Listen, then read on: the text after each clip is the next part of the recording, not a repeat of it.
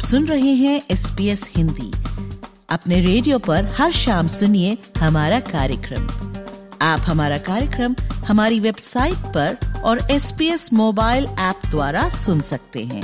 S P S dot com dot A U slash Hindi पर जाएँ।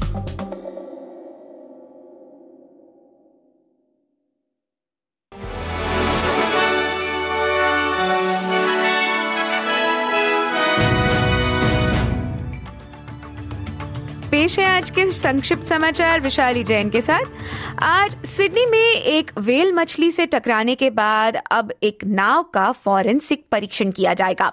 Botany बे के निकट लापरूज के केप बैंक्स में वेल से टकराने के बाद दो नाविक जहाज़ से पानी में गिर पड़े, जिनमें से एक की मृत्यु हो गई। बहुत कोशिशों के बाद भी New South Wales water police उन्हें बचाने में असक्षम रही बताया जा रहा है कि दूसरे नाविक अब भी अस्पताल में हैं। कार्यकारी सुपरिंटेंडेंट शिवान मुनरो का कहना है कि सामान्य से अधिक वेल मछलियों के होने पर यह त्रासदी किसी अचंभे जैसी नहीं है, लेकिन यह त्रासदी तो है ही दूसरी ओर, विक्टोरियाई सांसद विल फाउल्स, जिन्हें शोषण के आरोप के बाद बाहर कर दिया गया था, का कहना है कि किसी ने भी उनसे इन आरोपों को लेकर बात नहीं की है। राज्य पुलिस से पिछले माह बताया गया था कि सेक्सुअल क्राइम स्क्वाड रिंगवुड के इस सांसद के खिलाफ लगे आरोपों की जाँच कर रहा है। न ही इन आरोपों की सही सही कोई घोषणा की गई है और न ही आवेदनकर्ता का नाम खोला गया है। लेकिन सांसद फाउल्स का कहना है कि वे निर्दोष हैं।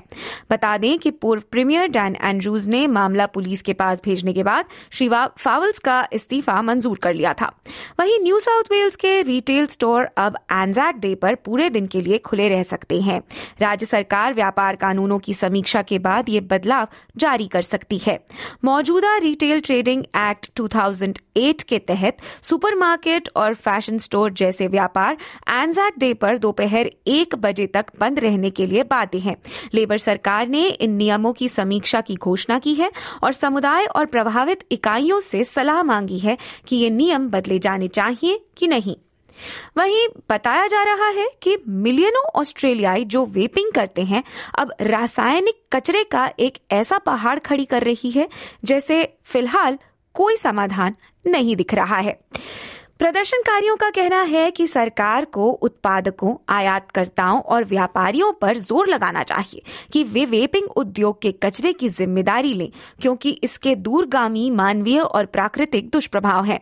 क्लीन अप ऑस्ट्रेलिया का कहना है कि उपयोगकर्ता इस बात को लेकर काफ़ी असमंजस में है कि वेप किस तरह से निष्कासित किए जाने चाहिए, क्योंकि ऑस्ट्रेलिया भर में कहीं इन्हें इलेक्ट्रॉनिक तो कहीं हजारडस वेस्ट घोषित किया गया है अंतर्राष्ट्रीय समाचार में अमेरिका में कट्टर रिपब्लिकनों ने यूएस हाउस ऑफ़ रिप्रेजेंटेटिव्स में अपने नेता का वह प्रस्तावित विधेयक खारिज कर दिया कर दिया है, जिसमें अस्थायी रूप से सरकार को फंडिंग देने की बात की गई थी। इस विधेयक के खारिज होने के बाद अब रविवार से यह लगभग तय है कि अमरीकी सरकारी एजेंसियाँ ठप पड़ जाएँगी। 232 से एक सौ अट्ठानवे के वोट से खारिज किए गए इस विधेयक से सदन ने यह सुनिश्चित किया है कि सरकार को अतिरिक्त 30 दिनों की वह फंडिंग ना मिले, जिससे सरकारी कामकाज सुचारू हो सकता था। इस विधेयक के ज़रिए प्रवासन को प्रतिबंधित कर उस पर होने वाले खर्च को रोका जाना था, जो कि डेमोक्रेटिक बहुल सेनेट में पारित होना मुश्किल था। और अंत में खबरें भारत से। भारत के केंद्रीय आवास और शहरी मामलों के मंत्रालय ने 1 अक्टूबर को देश भर में शहरी और ग्रामीण क्षेत्रों में बड़े स्तर पर स्वच्छता अभियान चलाने की तैयारी की है। केंद्रीय मंत्री हरदीप सिंह पुरी ने कहा कि एक तारीख, एक घंटा एक साथ विशेष रूप से स्वच्छता गतिविधियों के लिए समर्पित अभियान है। उन्होंने साथ ही यह भी कहा कि स्वच्छता के लिए श्रमदान हम सबकी ज़िम्मेदारी है। प्रधानमंत्री नरेंद्र मोदी ने एक अक्टूबर को सुबह दस बजे एक महत्वपूर्ण स्वच्छता पहल के लिए एक साथ आने की अपील की है। सरकार का कहना है कि स्वच्छता स्वच्छ भारत एक साझा ज़िम्मेदारी है और हर प्रयास मायने रखता है। यह विशाल स्वच्छता अभियान बाजारों, रेलवे पटरियों, जल निकायों, पर्यटन स्थलों समेत तमाम सार्वजनिक स्थानों पर चलाया जाएगा। इसी के साथ 30 सितंबर 2023 के संक्षिप्त समाचार यही समाप्त होते हैं। दीजिए वृशाली को इजाज़त। नमस्कार।